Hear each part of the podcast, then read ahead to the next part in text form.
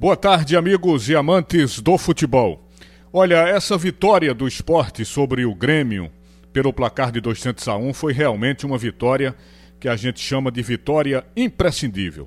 Por vários aspectos, né, minha gente? O primeiro deles, a inequívoca estabilidade emocional demonstrada pelo time, mesmo em situação tão adversa que o clube no seu todo está passando. Os jogadores demonstraram garra, superação e muita, muita determinação. Ou seja, eles não deixaram que a crise política, financeira, administrativa contaminasse o ambiente dos atletas. Isso não é fácil, viu, minha gente? Isso não é fácil, porque os lamentáveis episódios que aconteceram no clube ao longo da semana, sem falar de uma crise financeira que já se arrasta há muito tempo, poderia sim obstacular toda e qualquer reação do time dentro de campo. Até porque o cenário tático e técnico do time, mostrado nas últimas partidas, também não alimentava nenhuma esperança de êxito para nós. Ora, um time sem conquistar vitórias há praticamente dois meses.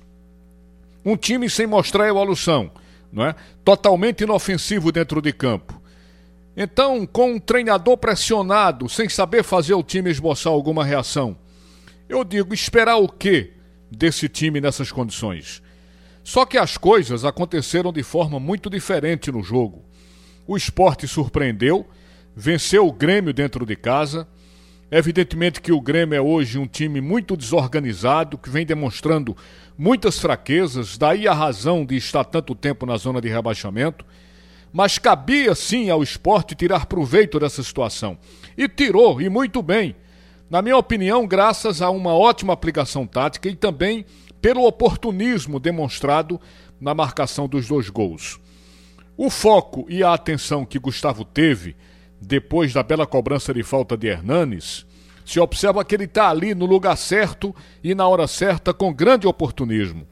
Sem falar também da competência que Mikael teve para aproveitar o espaço deixado pelo Grêmio, o espaço que lhe deram, e ele concluiu aquele contra-ataque mortal, também demonstrando oportunismo e fazendo aquele gol de suma importância. Tudo bem que o primeiro tempo foi horroroso, né? deixou muito a desejar. Foi um primeiro tempo digno de duas equipes da zona de rebaixamento. Mas o segundo tempo foi outro jogo, né? O esporte teve competência na marcação, tirou os espaços por dentro é, sem deixar o time do Grêmio evoluir, recuperou o espírito de garra, de competitividade. O time realmente jogou com garra cada centímetro de gramado, como eu costumo dizer aqui. Méritos para o Grêmio, a gente lembra apenas do gol no ângulo, golaço né, do Douglas Costa, foi realmente um golaço, aquele tipo de gol para hipnotizar o torcedor, mas ficou naquilo mesmo, sem falar da pressão no final do jogo, que também deve ser ressaltada. Mas olha, individualmente nós temos destaques na atuação de vários jogadores do esporte, como Sabino, Thierry, Sander, Micael, Gustavo e principalmente Hernanes, que foi o símbolo né, da transformação do time dentro de campo. Portanto, o time do esporte tem muita coisa para consertar, todo mundo sabe disso, mas sem dúvidas a vitória traz um pouco de alívio, principalmente para o pressionado técnico Florentin. Esperar agora que contra o Juventude, próximo adversário do esporte, o time consiga alcançar uma regularidade para que a torcida possa sonhar de novo com mais uma vitória no Campeonato Brasileiro da Série A. É isso aí, minha gente. Sigam todos na companhia agradável da sua Rádio Jornal. Vem aí o primeiro tempo do assunto é futebol com a apresentação de Alexandre Costa. Boa tarde, Recife. Boa tarde, Brasil.